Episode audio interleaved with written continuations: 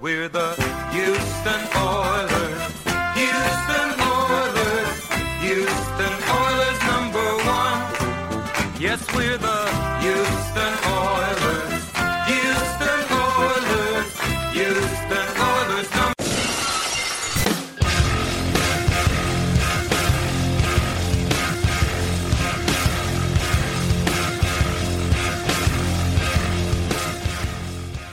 everyone. You're listening to Battle Red Radio. My name is Matt Weston. Tonight, I'm joined by uh, unrestricted free agent BFD. How are you doing tonight, man?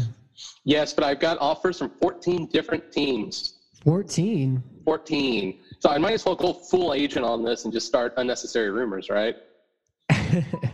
Uh, I think you should you sell yourself a little short. I think you have more than 14. so many deals. Everybody loves me. I'm a I'm a big star. I can't remember who it was, but there was somebody who got cut and like they instantly turned around and said, "Yeah, we got five teams that have contacted us." And it's like, "Yeah, more like negative five. So I love the agent spin this time of year. Yeah, I'm surprised there aren't like more agents on Twitter and social media that sort of thing. Because like we now have Twitter football doctors, we have you know beat reporters and that sort of thing, but and betters and gamblers, but we don't have any sports agents, which is uh, kind of surprising. Well, there's a couple of years ago, God, it was four or five years ago now that Tim Dobbins' agent was on, and I was ragging on him that his his uh, when Tim Dobbins didn't go to it was like OTAs or it was something voluntary, and he was the only Texan not to go. And I was Yeah. ragging on the agent that Tim Dob- that Dobbins was going to get cut because of it, and he was like, "You're full of it." And yep, Dobbins got cut. Good. so you good. We can't be doing things like that. Uh, so if you, yeah, because that was never he was building his house like Die Hard Chris, I think, at the same time. Yeah, Uh, yeah, that was fun. Oh, how, oh, how that the time goes. But yeah, if you didn't know it, the Texans free agency is currently ongoing. Uh, the Texans have done some things. There's some things that they didn't do that we wanted them to do. They lost some players that we wanted them to lose, and one that we kind of felt like we wanted them to keep. And so, what we're going to do is just kind of go through what happened over the past two days in chronological order, which is kind of like a good recap of uh, you know what's happened so far and what we think will happen kind of going on in the future. So, the first thing that happened was that the Texans had four free agent defensive linemen uh, for this offseason. So can I had- preemptively start laughing as you talk about? so they had so Christian Covington, Brandon Dunn, Joel Heath, and I guess Brandon Dunn was a restricted free agent. Joel Heath, Antonio Blackson uh, was an unrestricted free agent. They were all kind of out there on the market, you know, floating around. And I guess you know Houston would sign one of them. If I had to pick one of them, what I said was I would pick Angelo Blackson. I think he's the best of the bunch. But like it would be, you know, like a really short deal or whatever, just some sort of filler stuff. The Texans felt the same way, but they felt a lot more strongly about Angelo Blackson than anybody else in the world did. More than more than Blackson's own mother, more than his entire family tree, because the Texans gave Angelo Blackson a three-year contract for twelve million dollars. And Angelo Blackson, you forgot last year, he had five quarterback hurries, two quarterback hits, one sack on 430 snaps. He had three passes defensed, and he played about a little bit less than half of the Texans' defensive snaps. So, BFD, why in the world did the Texans decide to give Angelo Blackson, of all people, $4 million a year? It's absolutely befuddling. And to be fair, to be fair, in today's NFL, uh, you know, three years, twelve million dollars doesn't really mean that, you know. But it's still just even on paper, even in theory, in practice, especially, especially in any situation. This is why. I mean, Angelo Blackson's the type of guy who is like literally a replacement level player and why you'd go out and give him this type of contract, even though if it's you know some of it's monopoly money. I, I'm it's just silliness. It's just ugh. I don't know. Yeah, it's super weird to me, mainly because he's, like you say, he's replacement level. He's just a guy. I think the nicest thing I can say about Blackson is that in the run game, he isn't a negative, but he's not a positive. He's not in the backfield. He's not making a bunch of disruption. He's not, you know, completely stonewalling double teams. Like he's fine. But the problem is that when you have a defense with a front seven consisting of J.J. Watt, Jadeveon Clowney, Bernard McKinney, Zach Cunningham, secondary that tackled really well last year. We'll see how they tackle this year. You don't need to pay for run defenders. A 3 4 defensive end who's decent against the run is absolutely worthless. He doesn't make your team any better. what the Texans needed was an interior pass rusher. And uh, those two like big names, Malik Jackson, Sheldon Richardson, are you know gone to the other teams. And I and I guess the biggest thing about it, like I know you know he won't get the full twelve million dollars. He'll still get four million this year though, and like that fraction, four million dollars, that's you know that's half of the contract that it would take into give Malik Jackson for a year at ten million dollars a year. That's you know about half of it would cost to bring Sheldon Richardson here. Uh, maybe three more three more million dollars on top of that. You can get Muhammad Wilkerson in Houston, and so it's just more like the opportunity cost of paying him four million dollars when you're a little bit more. You're pretty much removing a fraction that can go to somebody else. And so I, I just don't get it mainly because I don't see Blackson adding any value at all whatsoever. And I see him pretty much the same as I see Brandon Covington, and Heath. And so why he's given $12 million over three years, I, I really don't get it. I don't understand it at all. I'm sitting here, you know, during this podcast, and you know, Matt and I see each other on video, and I'm just sitting here with my hands up, like the, you know, the stupid emoji, because I, I just don't get it. Yeah, yeah, and and like let me preface this also by saying like I like what Houston's done so far in free agency in a lot of ways, but the one thing I, the one really dumb thing I think they've done is this re, this Angelo Blackson thing because smart teams don't do this. Like smart, like really the whole goal free agency is you don't want to pay too much for you know, bad to mediocre talent. And I feel like the Texans have done this, even though it's only $4 million a year. It's just kind of like more what it means overall, like the fraction and the opportunity cost that comes along with paying, you know, a guy who doesn't provide anything of value this much money. Yeah, as we move on a little bit, but just think if you don't sign Angelo Blackson for this money, you know, maybe you take two million of this and you pay, you know, a year, and then you can beat like you know the BESFs signing Roger Saffold. Yeah. Kind of thing. That seems like a better allocation of that money that Angelo Blackson got. That guy you can go pick up as UDFA is going to offer you the same damn thing. Yeah. Well, and the other thing they did too is they re-signed Joel Heath for one year. They tendered Dunn. Nobody's going to you know try to sign Dunn as a restricted free agent or whatsoever. So they pretty much kept the same player, but for you know a million dollars each. I think I think Dunn's deal was for two million uh, with the tender that they gave him as well too. So it's like you already have these same guys. You have Carlos Watkins on the roster, the same sort of guy. Uh, and so paying for him you know, really doesn't make any, any sense whatsoever. Um, the other move that they made on Monday, those of, well, I guess they made a few other smaller moves on Monday. They re signed DeAndre Carter for one year, $570,000. I thought Carter was a good emergency slot receiver. He also returned punts, he returned kicks. Uh, you know, like considering how starving they were for wide receiver help, I think Carter was more than good at that role. But like whenever it's week one and everybody's healthy and you have training camp, uh, is Carter, you know, a valuable part of this roster? I don't know. So are you okay now with the wide receiver position with Carter, Hopkins, Coutee, Vyncint Smith, and Will Fuller? Or do you think this is still a spot the Texans need to address? I think it's still a spot we need to address just because there's no way in Hades I would ever look at Will Fuller and say, I don't need a guy who's going to play 10 games and yeah. who's going to play 500 snaps backing him up. As far as DeAndre Carter, I really that is silly. I really like this signing because number one, he's he's just fine on special teams, returning punts and kicks. You know, he's the type of guy you kind of you take that little bit of risk. You say, hey, I'm going to give you a little bit extra. Here's a little bit guaranteed. I'm going to wrap you up for three years, and that way you're I don't have to worry about somebody returning kicks and punts for me for three years. I would have done that with him. I would have t- given him a contract that has some guaranteed money, money and not Angelo Blackson just because he's a guy who has a role, fills it, fills it more than adequately. That's just my hot take. Yeah, yeah, and I mean I, I like Carter as well too. He he caught like a lot of really good little drag routes. He was good in that Philly game. He was good against the Jets. Uh, and you know the Texans did have good ret- a good return team unit.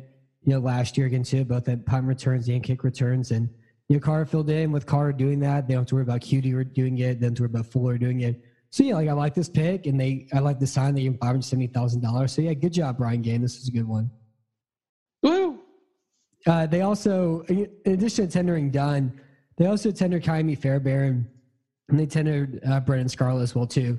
So are you excited? Are you ready for 2019?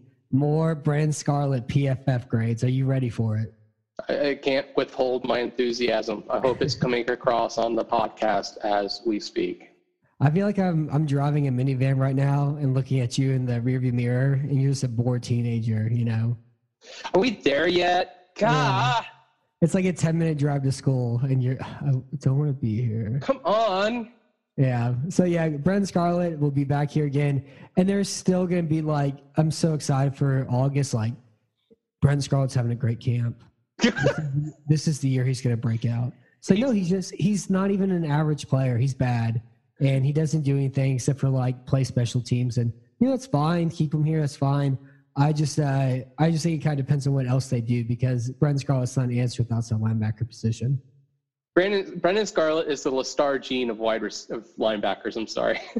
Except like at least Lestar had like some preseason, you know, uh, snags out there, and he had, I think he had a star in his hair too. Maybe I just imagined that. I think I imagined that, but yeah, but Scarlett had a 9.8 gigawatt PFF score in one game. I think it was like 93.4 or something. Whatever. My, God, my are we there yet? my other favorite thing about uh, free agency so far, well, one, I think free agency is really dumb because there's so much money and not enough really great talent out there. So a lot of these teams are overpaying for guys. And two, just like the analysis, it's like, oh, this is an awful contract for Kwon Alexander. He had a PFF grade 57. Well, I think I think the issue isn't Kwon Alexander. I think the issue here is that PFF Pro Football Focus grades have no tie to reality and how teams think about things and how players are actually worth it all whatsoever. I think that's the bigger thing going on here. I don't think the, it's because the 49ers made just a, a truly terrible or tremendously bad decision. Yeah, but again, you know, the numbers are coming out on his contract and there's not much guaranteed. Yeah. So, I mean, it's, you know, the NFL contracts today are the ones that are handed out on during free agency are not reality because the guaranteed numbers are important, but that's it. As for the rest of it, I think is pretty trash. Yeah, it's kind of like you're a sign guy for three years, pretty much. And I can see kind of the new CBA. They you have to pay. I can see making all guaranteed, but no contracts like more than three years or something for certain guys. I don't know how they're going to do it, but I think I think you're going to see more guaranteed money, just shorter contracts, and it already kind of set up set like that, anyways. Um, and the Texans also signed a second round tender to Ka'imi Fairbairn. So, like with this decision, BFD, do you think this is like a budgetary thing not to extend him, or do you see this more as like we're not fully confident in fair Fairbairn to be the kicker? No, I I, I think this was a. Uh, I think that this, this was kind of a, a, solid that they did for Fairbairn with the way that they tendered him because he's getting three million a year. They had the room. I know you're paying a kicker three million dollars a year. It's a little bit on the crazy side, but when you look across the league and you look at Fairbairn and his performance versus, I don't know, 75% of the rest of kickers in the league, it's pretty solid. I like this kid a lot. I think it's a good move. I would, this is another guy I would move to sign up. Let's give him some long term security and and take a short term hit because we've got the cap room now. I would definitely do that with Fairbairn, which again is a kicker. You don't really do this with the kicker. I wouldn't do it with the kicker, but he's young enough and he's been good enough to and you look around the league and you look at the risk that teams take by signing, I don't know, Shayne Graham. Yeah. And the problems that happen with that. And I'm going, okay, yeah, I'm going to give him that opportunity. I'm going to give him that guaranteed money to tie him up, and he's mine. I don't have to worry about kicker for the next four, five years. Yeah. Yeah, and the weird thing is like you know, Josh Lambo Jacksonville signed like a four-year, thirteen million dollar extension, and so like yeah, three million dollars a year. I don't think it's a lot for a kicker at all anymore. And, you know, he's automatic from under 40 yards. The Texans are really good in kickoffs. He actually can kick the ball the back of the end zone. And, like, I mean, I think anything greater than 50, you're not confident in him. I don't know. That's one thing Houston's just trying to do here. They want to make sure he can do it for one more season before they give him, you know, three and a half million dollars every year for, you know, three years, four years, whatever. But yeah, I'm glad that uh, Ka'imi will be here again for another year. Yeah. hey, He's no Shayne Graham. Yeah. No Kris Brown. no, nobody's Shayne Graham. Nobody's Kris Brown. Nobody's Randy. I can't believe Randy Bullock still kicks too. It's really unbelievable. Shayne Graham needs to acquire the seven yard line to stay within his range. And there's Nick Novak. Don't forget Nick Novak. Oh God. God AAF's Nick Novak.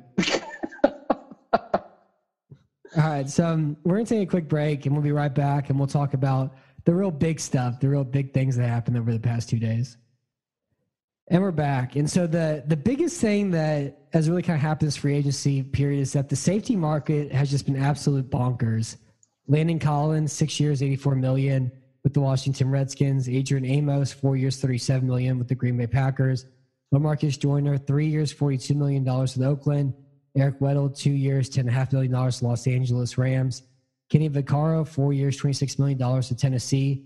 Uh, and last offseason, guys really struggled at the safety position to find contracts. Vaccaro did, Tyrann Mathieu did, uh, Eric Reid did. And we know those were extenuating circumstances too regarding that. And even uh, Nashmeister had a comment too for a nod. He said, Did every single GM just go on a bender and forget that safety's been mad at all whatsoever? So, BFT, what, what happened with the safety position this year? Why have teams been so uh, willing to spend exorbitant amount of monies, monies on the safety position? I am. Uh, this is another case of me being befuddled uh, about what's going on. I think part of it is just you know we've talked about it already. Is that you know free agency with all the cap movements that went up. You know we had the giant cap increase this year, and we have you know the contracts today are, are so much more different that you have the upfront guaranteed money, but you can get off contracts easier. I think that's played a part of it. So you got guys that are being like heavily overpaid, but it's just kind of de facto because it's free agency. But man, when you're giving Tyrann Mathieu three years and 42 million, you're drunk. I just don't get some of these contracts. And I think that when Landon Collins signed that deal with Washington, I think that's what really broke the market. And so I think you saw what you're seeing is, is you're seeing the GMs panic and it's turning into like this weird trading places kind of movie thing where everything's panicking because they think that the that orange juice is going to be you know the orange juice crop got ruined but no safety really safety is a, you need a good safety but safety is a position that you can be fine at without having a Landon Collins, Landon Collins, and especially without having a Tyrann Mathieu on your team. And so I think that's just drunken sailors on leave panicking. Yeah, I think one thing is that these are all talented players. Uh, I can remember last year where it's like, you know, Kenny Vaccaro was coming off, uh, you know, a down, you know, another. I guess it was his best year since his other down years in New Orleans. You know, Eric Reid had everything else going on with him outside of football. Uh, Mathieu's coming off, you know, his two ACL injuries was you know pretty mediocre in Arizona the year before. I guess I would say I thought he was better than he was. I thought he was worse. I thought he was going to be better than he was last year. Uh, and I know he kind of like had some rough years, kind of Arizona at the end there. But I, I think part of it is that one, the talent was more, and also like the cornerback market this year is bad. And so since the cornerback market's bad, and you have teams that can spend money, they think, well, we'll just put a lot of money into the safety position. We'll shore up the center of the field, and we'll make sure that our cornerbacks are only having to cover the sidelines. And we now have a safety who can, you know, take over the middle of the field and help out from there. And I think that was the idea here for it. And I also think too, just like how spread out uh, things are, there's going to be more of an importance on the safety position, like guys who can blitz, tackle, cover, because they can play, you know, four three or have seven in the box and just bring your safety down. He can also cover tight ends, that sort of thing. And so I think you're going to see a lot more like four two, you know, nickel sets, but really kind of a four three because your strong safeties be there as your you know, off ball linebacker. I think you know uh, Collins can do that. Uh, Vaccaro can do a little bit. Weddle's already done it before. Uh, I haven't watched enough Amos to have an opinion on him.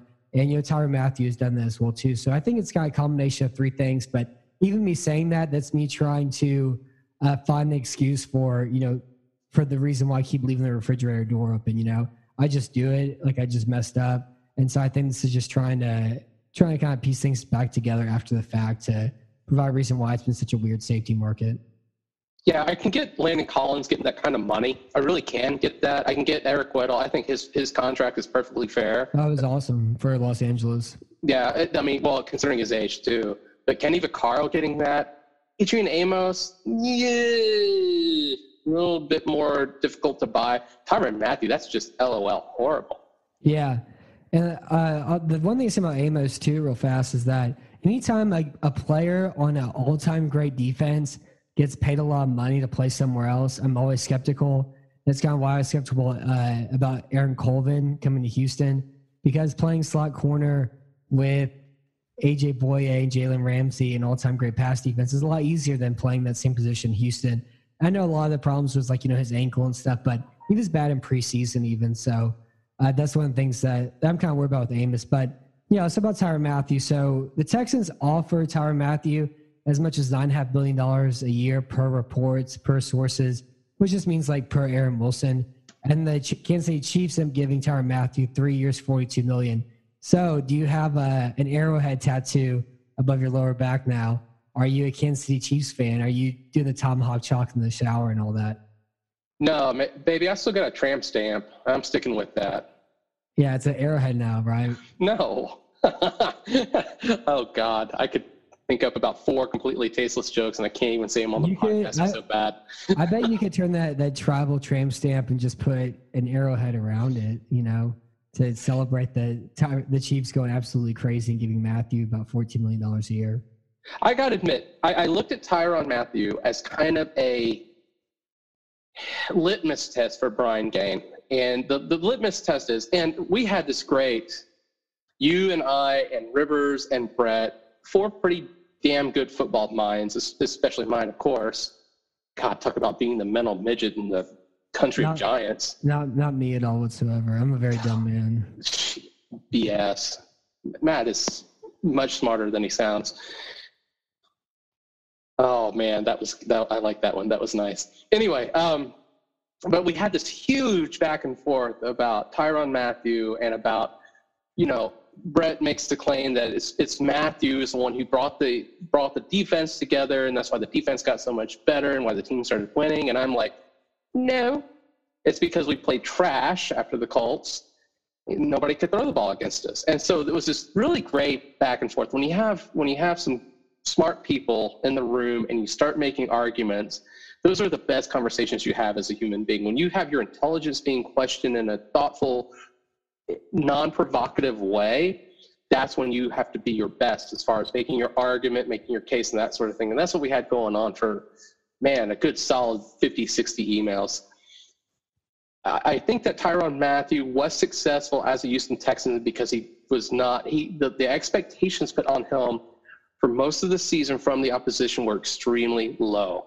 And when he was put in a situation where he had to succeed, whether it's covering Nelson Agholor, whether that's covering Eric Ebron, he did not perform very well. Zach Ertz, he, he just simply did not perform well. Yes, he had moments where he was good, but look at the personnel he was playing against the entire season. So now he's going to go to Kansas City, where they've lost Dee Ford Justin Houston, which means they've lost 22 sacks from last year, and it's no more Steven Nelson's there. Yes, he'll be playing next to Eric Berry, but if you're expecting Tyrann Mathieu to go out and cover a tight end or cover a wide receiver, you're asking for a huge problem. Kansas City's not going to get to the quarterback. They're not going to cover guys. They're going to have to win games like 500 to 465 next year. And Tyrann Mathieu will be part of the problem because he does not have the supporting cast there anymore. And he's going, I think he's going to get embarrassed in Kansas City, Big Matt. Yeah, and you're paying him fourteen million dollars a year too. And like with Mathieu, you know, I mean, a lot of it too. Like he's he was mediocre last year in Houston. He could tackle pretty well. He could cover okay. Uh, you know, like he was fine. He was also kind of put in like a tougher situation. than he he was also, I, guess the better way to say it is that he was put in a in the situation Houston didn't want to put him in. He had to play a lot more slot corner and things like that. A lot more deep safety than they probably wanted him to because of the injuries to the cornerback position. But like that being said, he's not that much of a playmaker. Both of his interceptions came off passes that went off running back's hands. He had four sacks. All four of those sacks were wide open rush lanes where he didn't have to beat a block, didn't have to do anything at all. He just ran forward and tackled the quarterback. Unless it was Blake Bortles who he was trying to you know, murder, but he was unable to. Uh, he he wished. I, I mean, I've said this probably seven times, but he was dying and praying to make the plays that Justin Reid made all year, and he's like he just didn't have that at all whatsoever. And so like even like around like week nine, we are talking about Mathieu, and I said I don't think the Texans are going to re-sign him. I think Brian Gaine's smart. I think he won't do it. Uh, Brian Gaine wanted to sign him, but he didn't feel Mathieu was worth more than nine and a half million dollars, and thankfully the Chiefs thought he was worth fourteen million dollars a year instead. And so like you know, I thought I think Mathieu's gonna be better next year wherever he goes, just because I think he'll be in a little bit better of a spot. Uh, if he has cornerbacks healthy in front of him, he can kind of play more of the game that you know better suits what he does. But I mean, not even nine and a half million dollars is too much. Fourteen million dollars is too much. I think you know maybe six or seven uh, makes more sense for a mediocre player. Like the Kenny Vaccaro deal is the type of thing I feel like Mathieu had been fine resigning for. But other than that, like I'm so glad the Chiefs came in and did this. I'm so glad he's not playing for Houston for that contract. And like once and again, like Mathieu is a mediocre, but he tricks you into thinking he's great with all this talking and yapping and yelling. and the play after he misses the tackle and gives up a touchdown on the screen pass. And so like he also represents just kind of like the exact sort of people that you know just kind of like really annoying who are constantly jabbering, don't have the results at all. Yeah, and taking that a step further, um, you know, the the movie BASEketball, the, the classic. Oh, I love it so much. Trey Parker, Matt Stone is you know is kind of making fun of the Tyrann Mathieu type of player, the one who, you know, that gives up the 15 yard, you know, pass and makes a halfway decent tackle and gets upset, you know, celebrating, and the other team just converted a first down, and the wide receiver is like going, "You hit me." Yeah, yeah. So that's what that's who Tyrann Mathieu reminds me of. It's he reminds me of who Stone and Parker were going after in that movie. Yeah, it's perfect. And every time I see one of those like NFL celebrations now, I just think of the the sweet or the line dancing they did in you basketball yeah. movie first starts. I think of that every time. So uh, yeah, it's a great. I need I do need to watch that movie again sometime soon. So so you know just one more point I want to make about the Chiefs. This is they have one decent pass rusher now, Chris Jones. Well, I guess Dee Ford's franchise, so they still have him. Oh, he just got traded. Oh, really? How long ago was this? Yeah, just uh, he got traded to the 49ers for a second round pick just a few minutes ago, just before we went on. Okay. so they got no pass rush. Their middle linebacker is still Anthony Hitchens, which is just LOL. He's got to be one of the probably All one right. of the well, two or no, three worst middle mics in the game. I'll say this though: Hitchens was awesome against New England last year. Like he had a, a great game. Go back, go back and watch the watch the film. Watch the film. It was one game. I know, but Hitchens was awesome against New England. The bigger problem they have at inside linebacker is Reggie Ragland. Ragland's oh, yeah. slow. He doesn't tackle well. Like Hitchens can at least like he at least he can tackle. He's physical. But yeah, he, I can't let you besmirch him. He was awesome against New England last year. Reggie Ragland is the second best linebacker on the team. Yeah, that's better. Um, and then your cornerbacks are now Kendall Fuller, Charvarius Ward and Tremon Smith. No, I know. I don't know who, who the last two guys are. Uh, Ward, I do know. Uh, Smith, I do not. But that is just a crap fest on defense. you, have, you have Drew Sorensen, who's your you know your third safety, and he played well against New England last year as well too. And it's not I don't. It's like Mathieu puts him over the top. I don't understand because the Chiefs still had the worst run defense in football last year. They had the worst run defense in football the year before and paying $14 million to Mathieu and it could go to like, you know, three players for $4 million a year who could actually, you know, stop the run a little bit, I think would have been a better use of resources. They could have signed Angelo Blackson. That's what I was about to say. they probably should have signed Angelo Blackson then. yeah, I, I, don't I don't get it all. I really don't know what they're trying to do. But I think, like I said, I think Mathieu will be better, but I think it's a completely disastrous signing and it was an awful decision by Kansas City. And thank God for Kansas City. Yes. Um, but for Houston, would you have been okay if the Texans did sign Mathieu for you know twenty nine million dollars over three years? I, I, would have seen it as a waste. I, again, yeah. you know, I've said it multiple times. What does Tyrann Mathieu bring that? Well, okay, so the caveat was is that we re-signed Kareem Jackson, and I didn't see that. I didn't see Denver going full drunken sailor on him. But you know, with the assumption, but even with Andre Andre Hal and Justin Reid, Tyrann Mathieu's still your third best safety on the team. I mean, yeah. Hal plays better center field. Reid, they're it seems to be they're considering him an in the box kind of guy. I have to the Rivers for that one, even though I, I don't agree with that remotely. But I would rather have Justin Reid and Andre Hal out there than Tyrann Mathieu. So you're looking, you're paying your third safety, the third best safety on your roster, nine and a half million dollars. Yeah, I would say Mathieu's better than Hal, but like Hal at least is really good at one thing, and Mathieu isn't. Whereas like Hal can play center field, he can run from the center field to the sideline, and Mathieu can't do that. And like that was kind of my thing too. It's like with at least with you know Reid's a better all around player. Hal can do this one thing, and Jackson do this one thing. And I'd rather have Reid where maybe Mathieu him redundant, and then have two guys who have specific skill sets than keep Mathieu around. And that brings us brings us to Kareem Jackson. Now, Jackson signed a three year deal for thirty three million dollars. He's guaranteed twenty three million dollars to the Denver Broncos. Uh, it sounds like the Broncos are, are, trying to play at cornerback, which is weird. I think he's gonna be a, a, safety. One of the other things I've enjoyed on you know Twitter since I've been online, you know, all week with the free agency stuff is all these all this information about yeah, like he's bad at he's bad at cornerback. He needs to play safety in Denver. And yeah, we've been saying this for you know four years now. We understand this. We got it. We got it over here. Uh, but it sounds like the Texans didn't even offer Jackson a contract. They didn't even contact him at all whatsoever. Uh, so why do you think Houston was on Jackson? Didn't really make him an offer or uh, want to keep him back at all? Um, my guess is is that so what we don't know is we don't know if he was actually offered by the Texans. Uh, there again, there are a lot of things we don't know, but I think the second that they, the Texans might have gotten wind that somebody was offering Jackson 23 million guaranteed and three, uh, 33 over three years. He's again, he's a safety, but he's an in the box safety at this point of his career. You want him facing the line of scrimmage.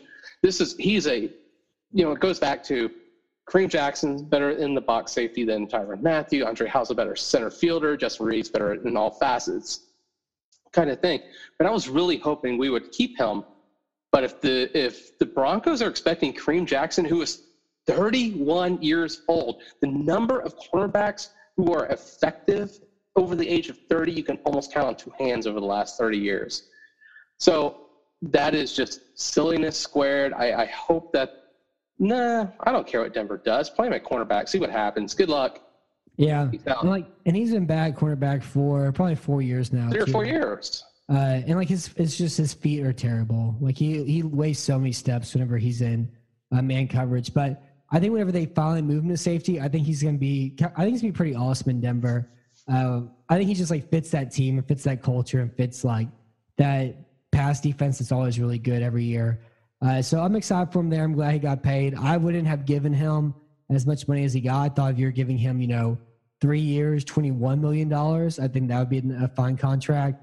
But, uh, you know, I just for what he was worth, I'm, I'm glad Houston didn't keep him around either. But I'll really miss I'll really miss uh, Kareem Jackson. I'll miss watching him tackle, and uh, it's been really fun to watch him go from like all time terrible rookie quarterback to you know uh, more than like a solid player. But he's been he's been a really good player for you know a while now, and it, it sucks that Houston didn't move him to safety sooner and didn't get a chance to extend him, get more life out of him uh, while he was playing here too. Yeah, and here's the catch. Right now, this is the cornerback depth, depth chart for the Broncos. Chris Harris, the best slot cornerback in the game, slot cornerback. Kareem Jackson, Craig Mager, and Isaac Eon Yiadom.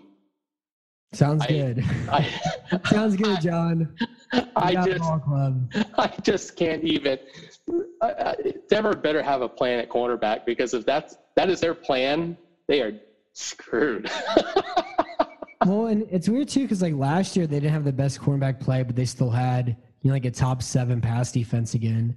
Uh, they had top ten defense last year too, and I mean just with the pass rush, they're able to get Von Miller and, and Chubb. Uh, and their their run defense has gotten better too over the years also. But yeah, like I don't know, I don't know if they're going to do a cornerback at all this year. And it's weird. It's kind of it's kind of weird what they've done too. They're one of the stranger teams this off season. John Elway doesn't have a clue. Yeah, well, it's also weird whenever you think about him and Gettleman and the moves they've made this offseason. And they were they constructed Super Bowl teams. Like they went they played each in the Super Bowl three years ago. And so I don't know if the game has changed or if they've gotten old and senile or what happened and uh, in the in the past three years for them to completely lose their minds. I don't know if the game's different or or what happened there, but uh, it's kind of funny that just like three years later they're completely just mucus brains, you know. Sometimes you get lucky. Yeah. So the the Texans finally did something today. They signed Tashaun Gipson for three years, twenty two million dollars. Uh, so do you like the signing? Where do you think he fits on this defense? Um, so he's basically we signed him to play center field over Andre Howell. Basically, is what we did. Uh, I was when when the Jaguars signed him in 2016. So let's keep the dates here going. I was excited for the for the Jaguars because Tashaun Gipson was coming from the Browns. He was a, he's he was a good young football player. He was 26 years old. He had had a nice career arc to that point in time. When he got to Jacksonville, he wasn't quite as good. Now he's been fine. He's he's been average, maybe slightly above for the Jaguars. He'll be pretty decent for us in, in 2019. But there are two problems. Number one, he plays this year at 29 or at, at 29 years old, so he's we're already starting to bump the 30. Yes, again, I'm ageist 30 years old, bad news in the you NFL. Hate, you hate 30 year olds so much in football. I, totally. you totally. hate it so much. totally. It's it's like Branch Rickey used to say: you trade a, year, a guy a year too early rather than a year too late. Yeah. Same thing applies to 30 year olds in football. So um, I, I think he's a nice signing, especially three years for 22 when we're seeing Tyrann Mathieu and Kareem Jackson get those that kind of money. It's fine, but he'll play center for us. Andre Howell's our third safety. So uh, I, I, like what he brings as a skill set to the team a lot more than what Tyrann Mathieu brings. He's going to do a much better job against tight ends. He's going to do a much better job when he's forced to play uh, nickel cornerback. So I do like it from that aspect, definitely. Yeah. The, the only problem I got with this is we're three years too late signing him. yeah, I mean, I, I think it's fine for the deal he signed for. They didn't want to play Andre Howell every spot. Like they need to have three safeties considering Reid's age and – uh, Howell's health and Howell's inability to you know tackle all that well too. And like Romeo Crennel really likes to play three safeties too. And you know, I, I mean, Gipson was a good player in Jacksonville. Again, he's playing on an all-time great pass defense with corners that are AJ Bouye and Jalen Ramsey. He played a lot of center field and cover three formations. Uh, the Jaguars played a lot of cover four last year too, which didn't make any sense, and they got torch lot because of it. I don't think it was Gipson's fault. I think it was more their strong safety and more of a kind of what happened over AJ Bouye got hurt too. So I think they're looking mainly at Gipson's guys they can plug in, who can play cover three, who can cover and play cover four. I don't see the Texans playing a lot of man this year. I think they're going to play a lot more zone coverage and those sorts of things, uh, just because of the cornerback talent they have too. So, but yeah, I like the I like the signing. I think it's fine. I think it's good. Uh, I think Gipson's a guy who is you know a good player, and this is a a fine contract for a good player. And I'm glad they signed Tashaun Gipson for three years, $22 million instead of Tyrann Mathieu for, you know, three years, $30 million, whatever it would have been. Yeah, I would take, I mean, if you're talking, would you trade Tashaun Gipson for Tyrann Mathieu? That'd be like, oh yeah, give me Gipson. He's mine. Yeah. Yeah.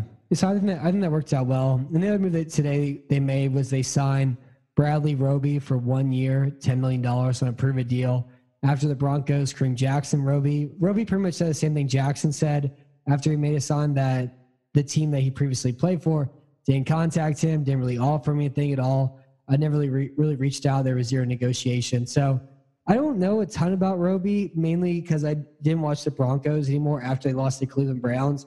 I'm watching condensed versions of games. It's hard to tell which cornerbacks are good, which ones are bad. But uh, I have Football Outsiders advanced charting stats here. So these are quarterbacks that are uh, that you meet a minimum threshold of targets, snaps, and that sort of thing. And this is out of 85 cornerbacks. So he had 70, he faced 78 targets last year. He gave up 10.3 yards a pass, which was 82nd. He had a success rate of 46%, which was 68th. His average target against him traveled 12 yards in the air, which was 40, which was 49th. He averaged uh, a little bit more than three yards after the catch, which was 81st. This is out of 85 cornerbacks. So Roby, you know, all that these are like the best numbers you can get for cornerback play. Uh, not good. These are bad numbers. This is a, a bad uh, thing from Roby. And so, like, so what do you think about the signing? Did you did you like this one? Are you fine with Roby at one year, ten million dollars? Do you have any concerns at all? Uh, and do you how do you feel about the cornerback position today? Do you feel Kansas City level bad? Do you feel Denver Broncos level bad? What, how are you feeling right now? Open up that heart for me. Oh, sure. Yeah, I never do that on the show, do I? um, so, Roby, I, I, again, I just want to go back to when you when you deal with people smarter than you, that's how you become smarter. And one of these days, I will become smarter.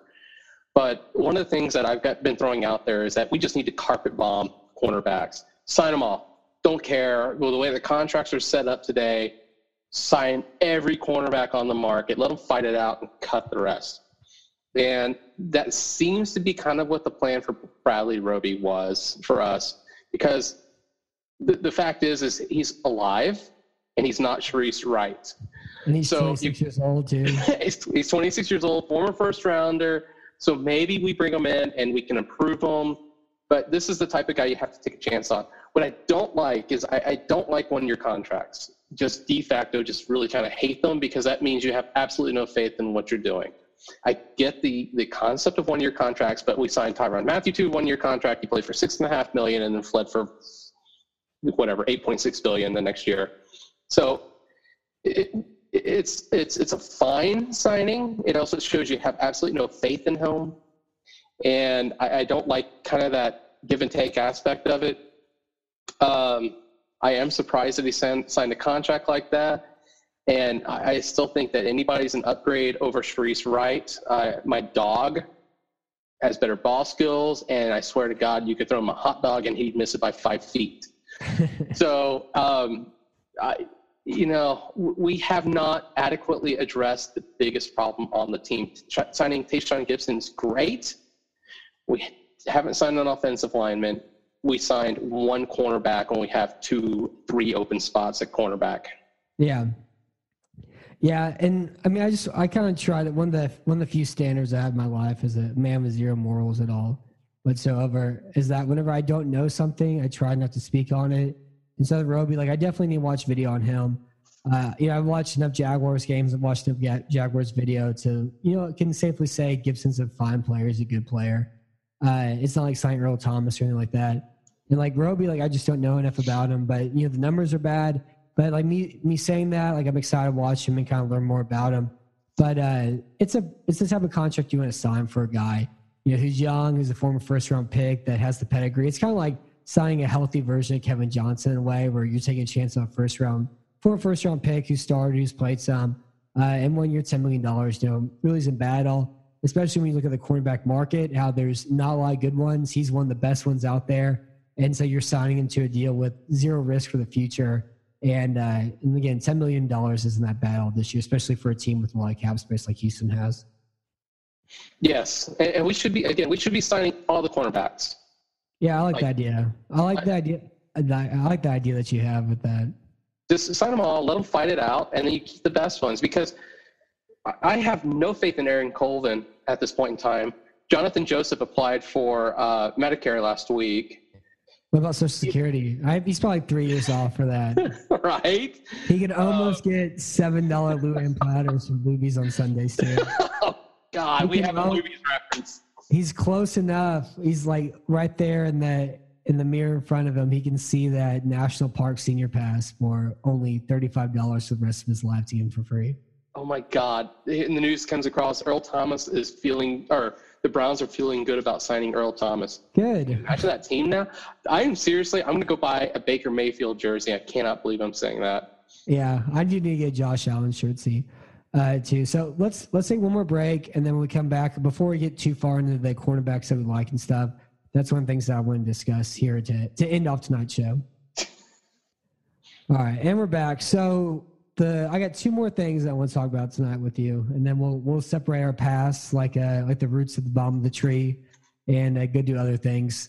So the first question I have is that there's a lot of guys out there that we liked for the Houston Texans, especially a team with $72 million entering this offseason. And there's a lot of guys that they didn't sign that now have new homes. They're moving to new cities. The moving trucks are crisscrossing across the country, and they're not going to Houston. So which signings hurt your feelings the most uh, that the Texans didn't go out there and get instead? I will just be flat out honest and say Kareem Jackson is the one that hurts the most. Yeah. Because I, I really think even at 31, with his skill set, his tackling ability, his ability to, to get to the quarterback, we never took advantage of what his true skill set was. And I feel like the Texans really wasted his career yeah, I think that I think that Denver game last year too is probably the best example of like what he can do as a safety. Like he was awesome that game with his run tackling, his run blitzing, uh, his pass blitzing. Like that's that's what you're you're hoping for for Denver. Yeah, he, he's a terrible cornerback and an elite safety, which is just not normal. Yeah, I saw I saw a tweet today also from somebody in Denver that was like, oh, with the by signing Kareem Jackson, the Denver Broncos have two top five corners uh, according to Pro Football Focus grades. Like, what, what are we even doing here anymore, man? Like, what it, what are we even doing at all? Um, the other two that hurt, I made the reference earlier. Roger Saffold. I mean, he's old. I get it. He's only 29. He's a guard. Like yeah, 30 so years old. Isn't, yeah, 30 years old isn't old for a guard, though. I thought he was 30 or 31. Is he 29? I mean, he may be 30 by the time the season starts. Okay, maybe that's my. JJ Watt's sure. 30 by the time the season starts, too, I think. Yeah, he's uh no, uh Saffold plays this year at 31. Okay. So with the guard, that's okay. You're going to get three or four more years out of him. But the pro- the big problem for me is is where he signed. And he signed Tying with up, the tying BSS. up, daddy. Woo. And so they've got a huge upgrade on their offensive line now that we could have had on our offense, our offensive line. And it's because we wouldn't go beyond uh, what he signed for. It's 22 and a half guaranteed. I can't remember what it was, but it was a doable contract. Yeah. I mean, even in free agency, it was a contract that we should have met. We should have been all in on signing a guard. The other one is again, props to Rivers is uh, Matt Paradise. Paradise. Get, like, it's time like to Paradise, retire. It's, it's time to retire Nick Martin. He, it's time to, to kind of shove off and do away with that. And, and sign, signing him, Paradis would have done a lot for the team. So we didn't address the offensive line in any meaningful way, which is fine-ish at left tackle because nobody, I don't think anybody could have stepped in and done much better. Ja'Wuan James is a nightmare, or is a, I'm It's sorry, is a dream. He's, it's not going to happen. Just get it out of your heads. But Saffold, Paradis, is it Paradise or Paradise? I like Paradise more. It reminds me of Foxing. Yeah, but there's no E at the end, so it doesn't make the I long. Yeah, I mean it's probably Paradise, but I like Paradise more. All right. But we could have shored up the interior, and we didn't, of the offensive line.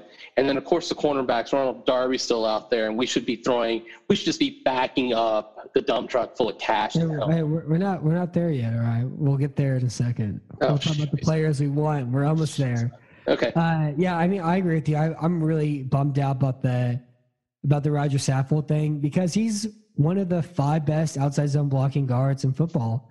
Like you go watch that Los Angeles Dallas game against one of the you know top ten run defenses out there in that playoff game last year, and Saffold was unbelievable. Like every single block that you need to make for a guard in the outside zone, he makes all of it. He reaches the outside shoulder. He can cut players from the backside. He can get to the second level. He like knows how to time his blocks and you know how to flow to the next level and all of that sort of stuff. And I mean, he's unbelievable. And it's like if you're running the outside zone, that's what you want. And he's more than a good enough pass blocker. No one really hurt. And kind of the weird thing too for you know what we've seen this offseason, it seems like the Texans have like a number for all these guys out there. And if the number is greater than this, they're not doing it, but they're going to stick to their number. And so I don't know if this like analytics things that, that the Houston Texans have now, where they have some sort of formula that they're grading out these guys, or they just say, hey, we're not doing more than $9 million a year for this guy, and that's it. And this is our final offer. And the Titans just outmatched Houston in this case. And also, this is a Titans team that doesn't have as much cap space as Houston. Could, would have lost the bidding war to him anyways, and it didn't matter. But yeah, I mean, I would have loved Saffold at left guard. You would have gotten Kelemete, who's you'd be a fine uh, third guard there. You know, as a good, you know, fine backup guy, whatever. And uh, you could have assured that you you would have finally had an offensive lineman who could block the second level. Uh, Paradis is similar, kind of like with Saffold, where he blocks the second level really well. I mean, I think I think the thing about Martin is that Martin's not going to be a good guard.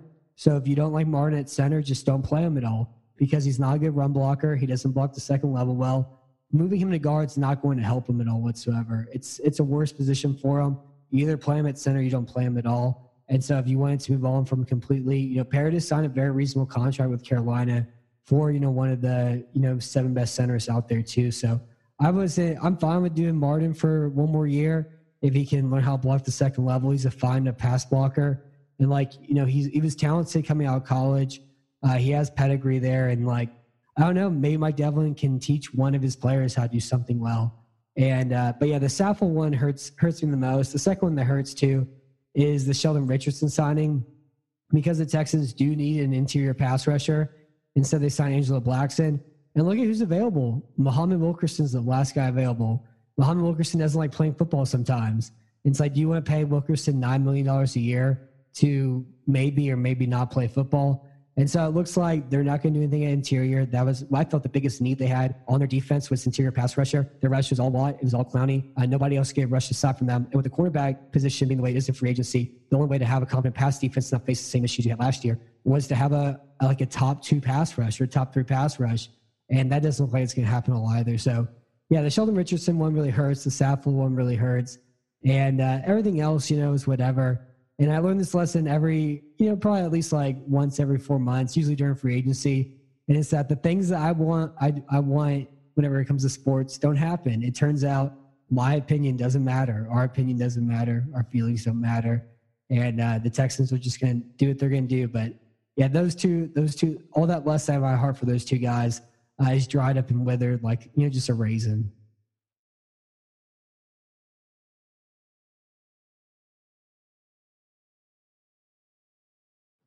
Like my soul. Yes, I was on mute because I was typing and I didn't want to bother you. Yeah, it sounds good. Yeah, it was a nice little soliloquy. That's what I should write. You know, whenever I say something like that, I'm like, yeah, I just need to write that out. Yeah. Um, so the, the last the last question I have for you tonight is free agency isn't over yet. Tomorrow actually starts the official official list of free agency. the free agency actually officially begins tomorrow. So who are some players out there you hope Houston takes a shot at now that free agency officially starts tomorrow? That's such a, a, an interesting question, especially with all that we've talked about. Ronald Darby is a guy who I'd absolutely take a risk on, and and I'll say it again. I said it a couple weeks ago. Jason Verrett, uh, you got you got to take risk to be successful, and I think both of those guys are both coming off major injuries. You don't know how they're going to perform. Ronald Darby's going to have he's going to get a lot of money because he was he's 26 and he was playing some decent ball. I think Jason Verrett has played great ball when he's healthy. Yeah. You got to take risk. I would absolutely go after both those guys. Yeah, and Verrett, if you play a lot of zone coverage too, like he's a he's a good zone coverage corner. Uh, so you want some some secret football outsiders from all Darby stats? Are you ready? Yeah, I'm I'm so excited. You you I can't even show you my nipples. Ooh, I can see them through that shirt because of how outside you are. So this you know this is also meeting you know the filter of the minimum players played uh, or like minimum plays played, kind of like how uh, Bradley Roby was. So out of 85 quarterbacks, so you ready? Ronald Darby, 65 targets. He allowed six yards a pass, which was 11th. He started nine games last year. He has success rate 57%, which is 19th. His average pass against him traveled 11.9 yards, which is 50th. His yards after the catch is 0.8, which is third. So before he was injured, you know, according to the numbers, he was a top 10 cornerback, fringe top 10 cornerback. And this is also playing on you know one of the best defensive lines out there uh, in a situation on a defense where he just plays man coverage on the outside, and he also has Malcolm Jenkins and know other plays around him. But uh, yeah, you know, Darby's kind of like the guy for me right now too, and it's mainly also because I love the idea of having Darby and Roby on the outside, so I don't have to get confused anymore. I can iron that part down. I know we got Darby, we got Roby. Uh, that's a good quarterback combo. Like the way it sounds, and so yeah, like I would, I would love if they could do, you know, maybe some two-year contract with a lot of big money for it. Uh, and who knows, because of his injury he had last year, and the Eagles don't have the money to, you know, pay him, especially after the the way their young cornerbacks came on to him last year, also. Yeah, and I would like to, uh, since we both got that in, uh, Texan has a question for us. I would like to address if that's cool. Yeah, let's do it. Yeah.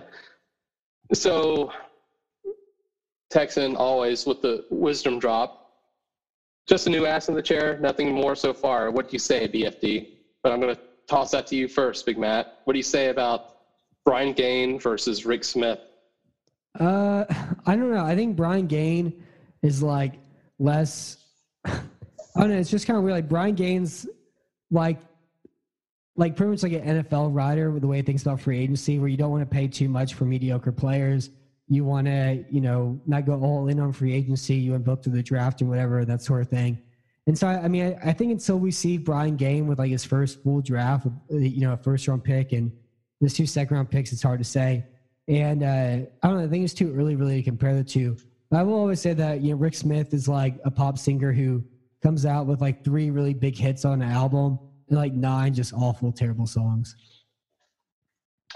Yeah, and I will say, you know, my take I've already kind of given it was that Tyrann Mathieu was a litmus test of sorts for me, and I feel like he failed. Um, in some ways, but in some ways he also passed because he didn't sign him for 14 million a year. Good job. Yeah. I, I yeah. want that job. I want the job where it's like, hey, you did a great job. You didn't give Tyrann Mathieu 14 million a year. I want that job. It's kind of pathetic, isn't it? Ugh. Anyway, that's my hot take on it is at least he didn't screw that up. Yeah, and I think I, like the the offseason he had last year a lot considering the resources Houston had. uh, I'm I'm enjoying what he's doing so far this year. I do wish like you know he actually spent some money on those two positions, and I think it's kind of shortchanging Houston some ways, but it's still it's still long. There's still a lot more time I uh, to go and sign guys. And also, Ronald Darby tore his ACL last year in November too, and so that's what he's coming off of. So I think he's I think he's probably going to sign a deal kind of similar to uh, we did, like a one year deal or maybe even a two year deal. The way it's sounding, it sounds like he's going to get a lot more than that for Oh, a lot really? longer. Yeah. Well, all right. Well, that's what happens. That's what happens. Um, some other guys I like too. I like Stefan Wisniewski to play, you know, left guard. He's better than Kelemete. He was really good on that Eagle Super Bowl run. I know he had some problems last year. He's, you know, 31. He got benched. He had some injuries last year, and uh, they decided to go Seumalo instead of Philadelphia. But like, I mean, the guy made some like transcendent blocks. Like he in that Falcons playoff game, he blocked, you know, four guys on a screen pass and sprung for 65 yards and doing things like that. And like, I think locking down that left guard spot will do, you know, make a, a tremendous impact for, you know, both tackles too. Uh, I like Shaq Bear as an edge rusher. I think he's the best edge rusher available. And the way that Houston was playing Whitney Mercilus last year, they need a speed rush guy, a speed and rip guy. Mercilus isn't that. I think Shaq Barrett can do that job. We talked about Ronald Darby, Darby already. Like the one kind of like Easter egg, like cute kind of guy I like to see is maybe Mark Ingram. They could get him for one year for like six million or so because he's a talented pass catcher. He can actually break tackles. He's a good red zone running back as well too, and he can do a lot of different things. And so you're looking at a team that has always struggled to break tackles. Uh, you know, Ingram has done this before, and so I think more importantly, is blocking the second level, but doesn't look like Houston's be able to do that well. So those are the the four guys that I like: Ingram, Wisniewski, Baird, and Darby as we go into free agency tomorrow. And it's just really hard to believe that Alfred Blue hasn't already signed. Isn't that he doesn't- shocking? he doesn't fumble, and that's good for at least four million dollars nowadays. Holy crap. I, I still can't believe there are Alfred, Alfred Blue defenders out there. It's like, how bad does a player have to be so that you don't defend him? Yeah, And Alfred Blue is the litmus, lit, oh, that's it, litmus test for that. I'm done. I'm tired. yeah. No, I, I like that a lot. Uh, I I am hoping for Alfred Blue to play for the San Antonio Defenders in 2020, so I can send you a starter jersey next year. Oh my God. I don't think he's capable of that. yeah. So, uh, well, that was fun. Tomorrow, agency begins officially. We'll have the tracker up there. We'll be trying to update it as we work our shifts at the factory. Uh, you know, suck on the teat of the man that that keeps us alive, and uh, we'll update Myself? stuff. Oh my God. Yeah, that sounds man, dirty. You're such a lucky boy, and we'll be we'll be doing that tomorrow. And I'll try to write something else, and we'll do some more podcasts, and I'll watch some Darby film, and yeah, we'll keep the off season rolling. And uh, it was fun talking to you about free agency and IBFD. Uh, we'll be back on next week sometime. And my name is Matt Weston. Thank you for listening to Red Radio.